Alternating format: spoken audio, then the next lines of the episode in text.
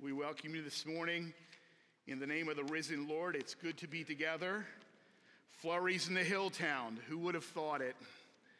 John chapter 15 this morning. John chapter 15, we return to this great gospel we're on the prowl for, we're hunting for. We want to see and savor those glimpses of glory that we see. John gives us this record of Jesus Christ's three-year ministry. It's profound, it's life-changing. We find ourselves in John 17. There are actually three parts to the prayer here in John 17, and so we'll begin this week with verses 1-5. Jesus spoke these words, lifted up his eyes to heaven and said, Father, the hour has come, glorify your Son, that your Son also may glorify you. As you've given him authority over all flesh, that he should give eternal life to as many as you have given him. And this is eternal life, that they may know you, the only true God, and Jesus Christ, whom you have sent. I have glorified you on the earth. I have finished the work which you have given me to do. O Father, glorify me together with yourself, with the glory which I had with you before the world was. This is God's word. Father, we thank you for our time together. We thank you for allowing us to be here. I thank you for the brothers and sisters that have assembled here, for friends. Father, we pray that you would strengthen our hearts. The folks today, Lord God, don't need to hear from a mere man. We need to hear from you, and so we would ask for it. Father, I pray for insight for your people. Feed us, guide us, guard our hearts from insolence and rebellion and selfishness. Slow us down, still us, Lord. Father, I want to thank you for those that have assembled today. Strengthen us in the inner person. Strengthen us, encourage our hearts on the inside, so on the outside we can serve you well. Father, I pray that you'd give us joy in our journey. We thank you for the Boy Scouts that are here today. We thank you for them greeting us. We pray that you'd bless them. Father, we pray that you would strengthen them. Father, we pray that you would help those of our number who are not well. Strengthen them as they've been laid aside. I pray that though they are temporarily isolated, that would not continue indefinitely, that you'd bring them back here, heal them, strengthen them so that we can enjoy their fellowship. Father, I pray that you'd hear our cries. Father, I pray as well that you would cleanse us. As has already been prayed, search us. Help us to know who we are and what our needs are and how our hearts are prone to wander and leave you. Father, I pray that you would call us to yourself. I thank you, Lord God, for calling our name. And so this morning we call out your name. And we would say together with the Lord Jesus Christ, glorify the Son. We thank you for all these things. In the name of Jesus we ask, amen. Moses comes down from receiving 10 commandments on Mount Sinai with a glowing face, a brilliant, shining countenance, a visage that is glistening. He had asked in Exodus 33 for God to show him his glory, and it's so profound that people are afraid to come near him. Even though Moses is only reflecting the glory of God, it was unsettling to people. The holiness of God, the utter otherness of God is not to be trifled with. He is God and we are not. And we dare not be casual about this as though God owes us some explanation. We come this morning, brothers and sisters, to John 17 we come really to holy ground. It seems as though, it feels to me as though we maybe should have taken off our shoes before we came in. That'd be a stretch for us, I understand. But is there not a sense in which in coming to John 17, we're coming to something so intimate, so private, that we feel funny listening in? Stop and think about what's being revealed here. God is praying to God. The Son of God is speaking to God the Father. Now, you probably know that in Matthew 6, typically when we think of the Lord's Prayer, we think of Matthew 6, our Father who art in heaven, hallowed be thy name. But if you stop and think about it from a higher altitude, you realize that's actually not the Lord's Prayer, that's the disciples' prayer. He's showing the disciples, his followers, how to pray. What we have here in John 17 is actually the Lord's Prayer. This is God praying. This is the longest recorded prayer of Jesus Christ in the Gospels. It feels as though we're behind the veil. We're in the Holy of Holies. We're listening to things that are bigger and grander than us. One of the early reformers, Philip Melanchthon, said, "There is no voice which has ever been heard, either in heaven or in earth, more exalted, more holy, more fruitful, more sublime than this prayer offered up by the Son of God himself." We see the glory of the Lord Jesus Christ. He takes on the role of the true high priest. You know that only the true Messiah was worthy of holding both royal and religious titles, king and priest. And so after communing with his men, the 11 in the upper room, after communing with them, Christ is now communing with God the Father. Again, last week we took note of his unfailing faithfulness, his covenantal kindness. It's on full display there for us. After encouraging his men and preparing his men, it tells us in verse 1 that Jesus lifts up his eyes to heaven. There are two elements to this very personal prayer that I hope that you'll feel the force of together with me this morning, that you'll think about, ponder the wonder of actually what we've read together. I wrote this over verses 1-3. The Messiah asks to be glorified through his work. The Messiah asks to be glorified through his work. Father, the hour has come. Glorify your Son, that your Son also may glorify you. It's a reciprocal kind of, it rolls back in on itself. Glorify me so I can glorify you. Christ looks directly ahead to his great work, and he asks the Father to glorify him. The hour has come, he says. Now, several times in the Gospel of John, we hear this phrase, my hour has not yet come. My hour has not yet come. My hour has not yet come. 2:4, 7:6, 7:8, 7:30, 8:20. The Lord Jesus Christ will not be rushed. He'll not be, if you will, killed or molested before the time. He'll not allow himself that. My hour has not yet come. But the cross here is just ahead for Jesus Christ. And that's why it's significant that now he says, the hour has come. Perfect agenda, perfect planning of God. Can't be touched or killed, but this is different. This is D-Day. This is go time. The amazing saga of the incarnation, the enfleshment, is culminating, it's being bound all together in this work of the next few hours. And so he pleads to God the Father to glorify him so we can glorify the Father. Now, I have to admit that the word glorify is unnerving to us.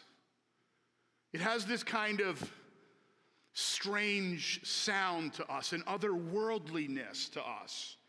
Glorify, doxazo, to one of those vague words that demands something of an explanation. It means to praise, magnify, to celebrate, to honor, to make glorious, to adorn with luster, to clothe with splendor, to render excellent, to make renowned. So God says to God, make me illustrious so that I can make you illustrious. And right away we realize a disconnect, because we can't talk like this. If I got on the phone this afternoon and called down to Pensacola, Florida and said, Dad, glorify your son, he'd say, boy, what is wrong with you? Are you okay? No, glorify me so I can glorify you. Man, do you need help? If I talk like that, it comes off sounding like I'm an egomaniac. It comes off, it's language too lofty, too grand. It has overtures that belong to the realm of the divine. This is God language. Fallen, finite creatures feel strange, rightly so, to be talking like this. This is language that belongs to the greater realm. It's God's domain. To glorify something or someone means that glory is being shone upon it. Brightness is being directed towards it. Did you see the moon last night, folks? Was that glorious? Well, actually, the moon wasn't lit up. It was the sun doing the work. The moon doesn't have its own light. It's reflecting the sun. And so when you recognize the wonder of this, you realize, wow, I don't have any innate glory in me. It must come from God. To glorify someone, something, means that light is being shone upon it. So here Jesus is bringing us into the inner Trinitarian council of the Godhead in a plan that has been put into place in eternity past, and we feel puny in the shadow of it. And that's not a bad thing. I read these verses, and I read them and reread them and reread them, and I felt small and tiny. And that's not a bad thing, because you realize that we are light years removed from this kind of brightness. And then to imagine, and then to wonder, and then to ponder that this glorified one would bring us into the fold, would share with us some of what is his and his alone. We should feel small, brothers and sisters. It is good for us to feel small against his greatness. Our creatureliness is showing, and that's not a bad thing. In a world that is trying daily to launch demigods into orbit, in a world that tries all the time to make us the center of the universe, that tries all the time to usurp the rule and reign of God, the essence of this prayer goes to war against the autonomous or the ruling self. And that's a very good thing. I'll never forget as a child these words coming from my mouth as my older sister Trish brought some command from mom or dad. I would say, "You're not the boss of me. Mom and dad are the boss of me, but you're not the boss of me." And oh, we know that well, don't we, as humans? Brothers and sisters, isn't that part of our struggle with God's rules and regulations, which bring to us life and flourishing and joy? I'm not sure, but you're not the boss of me. We should feel small in the shadow of this great truth. Verse 2 says, "As you have given him authority over all flesh." Again, don't you sense that God alone can talk like this? This is no mere man who's speaking. Man is not at the epicenter of eternal life. God is. Our wills are lost in bondage to sin. We were dead in trespasses. You want to somehow make us in charge of how we're rescued from sin? We're not the masters of our destiny. no matter how often it's repeated to us, saying a falsehood repeatedly cannot make it true. And so when we hear Christ speak, we're reminded of his marvelous placement at the top of the heap. We're reminded, in fact, that he is king of the hill. There's nothing here about our goodness, our giving, our better than our neighborness. It's all about him. And then in verse 3, eternal life is knowing, intimately experiencing the only true God and his sent Son, our Savior. Savor that for a few moments together. It's about his great name, which we've sung of. Christ pleads with the Father on the edge of his great sacrifice that he would be brilliantly arrayed in majesty.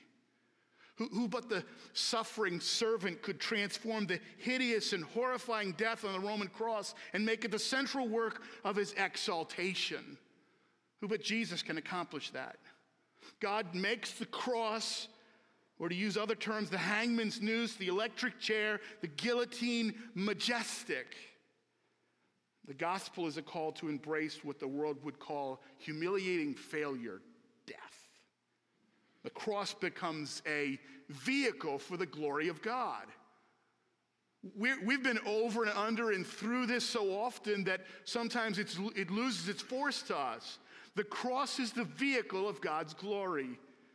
We could think of Hannibal's elephants, Ben-Hur's chariot, the Batmobile, Mr. T's van. All of those vehicles that we identify with a particular task. To understand that the cross is Christ's vehicle for glory, that's an amazing thought. The Messiah asks to be glorified through his work. It's the greatest story ever told. The king disguises himself to rescue his bent and twisted rebels. What grace there is here. And this brings us to the second part of the prayer. The Messiah asks, in verses 4 to 5, the Messiah asks to be glorified through his unity with the Father. The Messiah asks to be glorified through his unity with the Father. In verse 4, Christ looks back on his work. And in verse 5, to his former glory ahead, he anticipates more glory. Stop and think about what's actually occurring here as Christ communicates with the Father. If the work of Christ was flawed or unacceptable, or if he is not restored to his rightful place, then his mission has failed horribly. And yet we know that Christ perfectly fulfills his mission up to this point. He even uses this phrase, "I have finished the work." It's so sure, even though he hasn't been to the cross yet, that it's as though he has finished the work.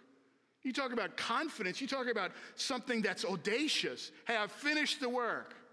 But the most traumatic part of it is just a few hours away. I finished the work. There is something glorious here about the way that Christ speaks. It's as though it's already accomplished. How does the cross glorify the Father? Tenney answers that well. The Son glorified the Father by revealing in the act the sovereignty of God over evil, the compassion of God for man, and the finality of redemption for believers.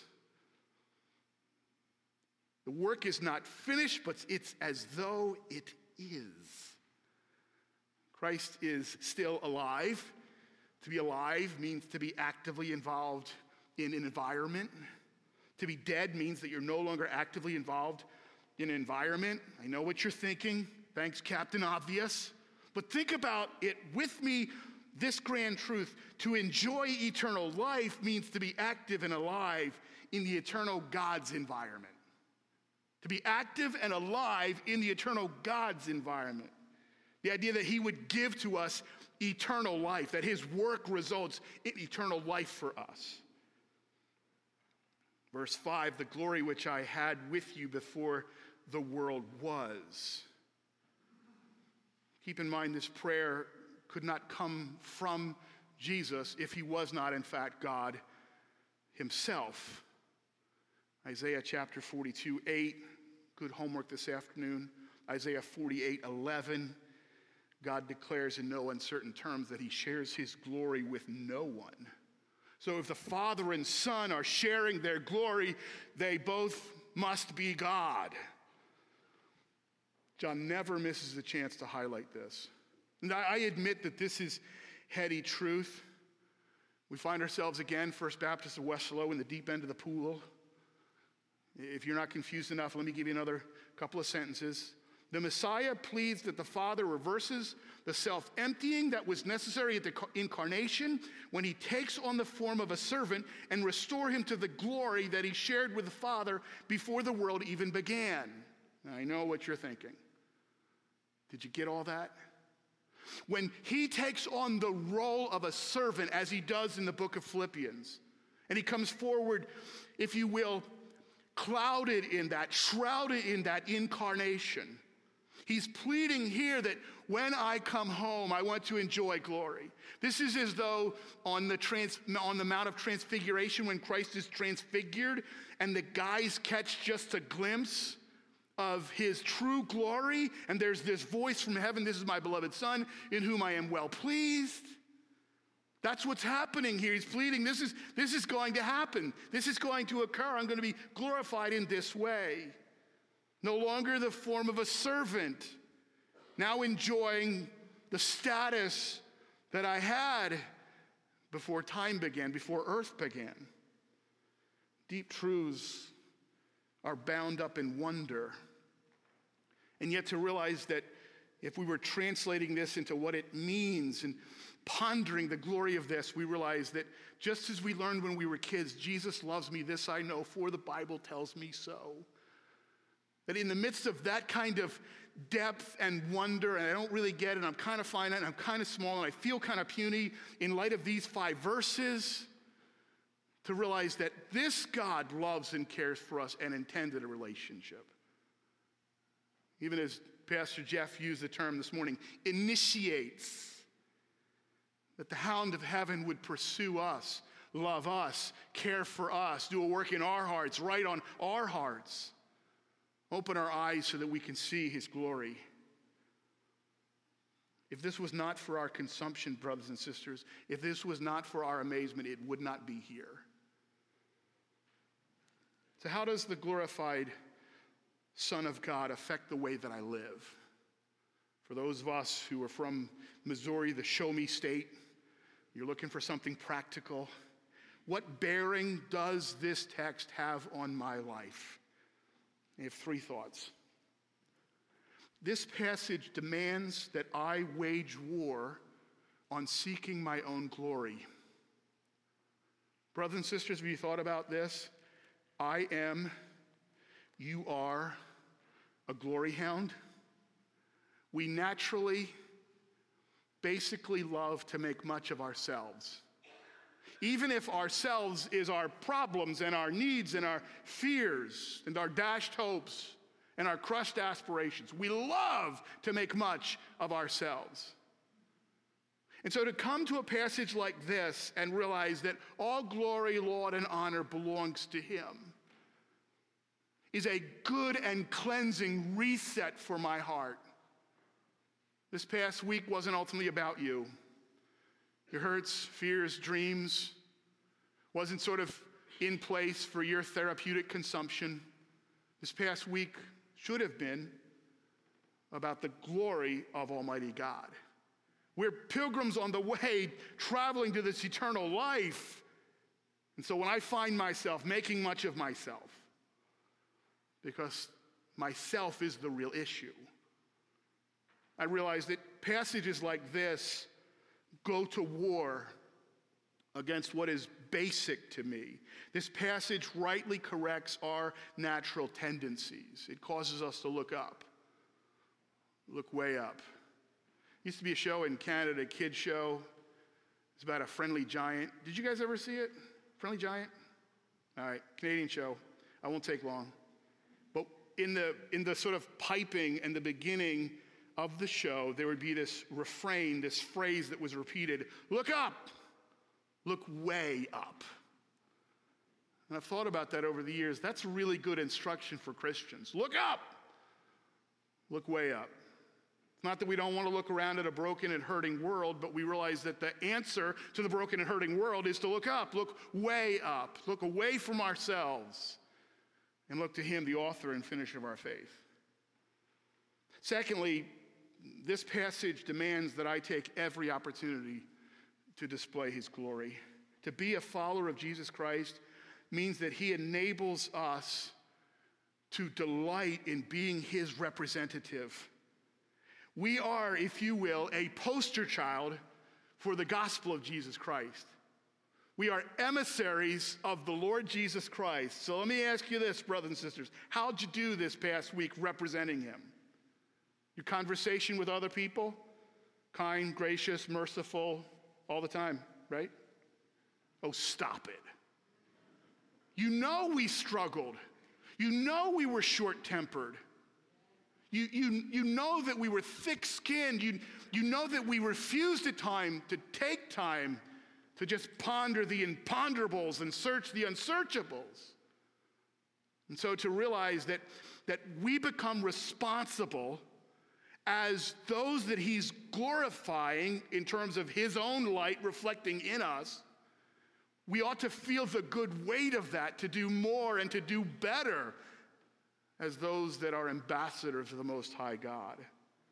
Think about the church as a little piece of heaven a long way from home. We love each other that much. We care for one another. We were kind and gracious and merciful all the time. No, we weren't. And so the challenge is that this week, by the grace of God, we'll do better at representing him. We have loved ones. We have people in our community. We have neighbors. They see Christ in us. Or just some thin-skinned, cranky person, just like all the others around them. They see big, robust, loving, joyful, caring, kind, because we know that we're just pilgrims on the way. We're a little bit of heaven, a long way from home. Thirdly and finally, this text, this view of the glorified Son of God, it makes necessary a constant commitment to connection with the Lord Jesus Christ. This passage demands, if God is community, we worship and serve the triune, the free and one God, and he calls us into community, then we're bound to be in intimate relationship with him.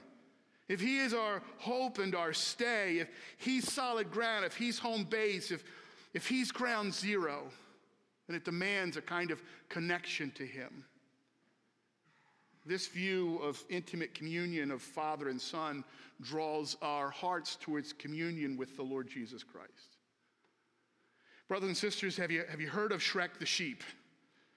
I think there's a picture up there. I hope there's a picture up there. Is there a picture up there? Okay. He became famous several years ago when he was found hiding out in caves for 6 years.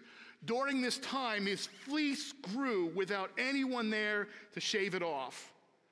When he was finally found and shaved, his fleece weighed an amazing 60 pounds. Most sheep, if you didn't know this, except the shepherds in our midst, most sheep have a fleece weighing just under 10 pounds, with an occasional reaching to 15 maximum. For 6 years, Shrek carried 6 times the regular weight of his fleece. And do you know why? Because he was away from his shepherd. This reminds me of John chapter 10, when Jesus compares himself to a shepherd and his followers to his sheep. Shrek, to me, is a profound illustration of a person who knows Jesus Christ but has wandered away from him. Brothers and sisters, if we avoid Christ's constant refining of our character, we're going to accumulate extra weight in this world, a weight that we don't have to bear. When Shrek was found, a professional sheep shearer took care of Shrek's fleece in 28 minutes. 60 pounds finally removed. Enough suits, incidentally, for 20 men. All it took was him coming to the shepherd. Think about all the burdens that we carry because we're hiding in caves away from the shepherd. Think about the burdens that we carry because we hide away and we're not intimately connected with the shepherd. Matthew 11:28, "Come unto me, all ye that labor and are heavy laden, and I will give you rest. Take my yoke upon you and learn from me, for I am gentle and humble in heart, and you will find rest for your souls, for my yoke is easy and my burden is light."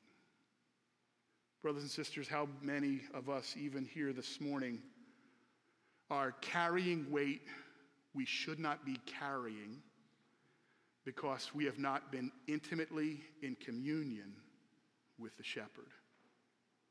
I want you to think about that as we come in the shadow of this great prayer, as we think about the community that Father and Son enjoy, and we think about the kind of community that God is calling us towards as the body of Christ, as the building that he is building.